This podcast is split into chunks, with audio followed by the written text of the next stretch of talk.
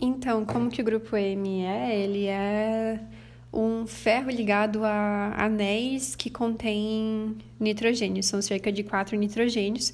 E aí esse grupo M é precursor para moléculas como a hemoglobina, que depois vai transportar o oxigênio e o gás carbônico no nosso sangue. Bom, para a gente começar a síntese do, do grupo M, a gente precisa que o succinil coenzima A, que é uma molécula coenzima A mais o succinil, se junte com o aminoácido chamado glicina. E aí começa o processo que, que inicia lá no citosol e termina na, na, na mitocôndria para você fazer a formação do grupo M.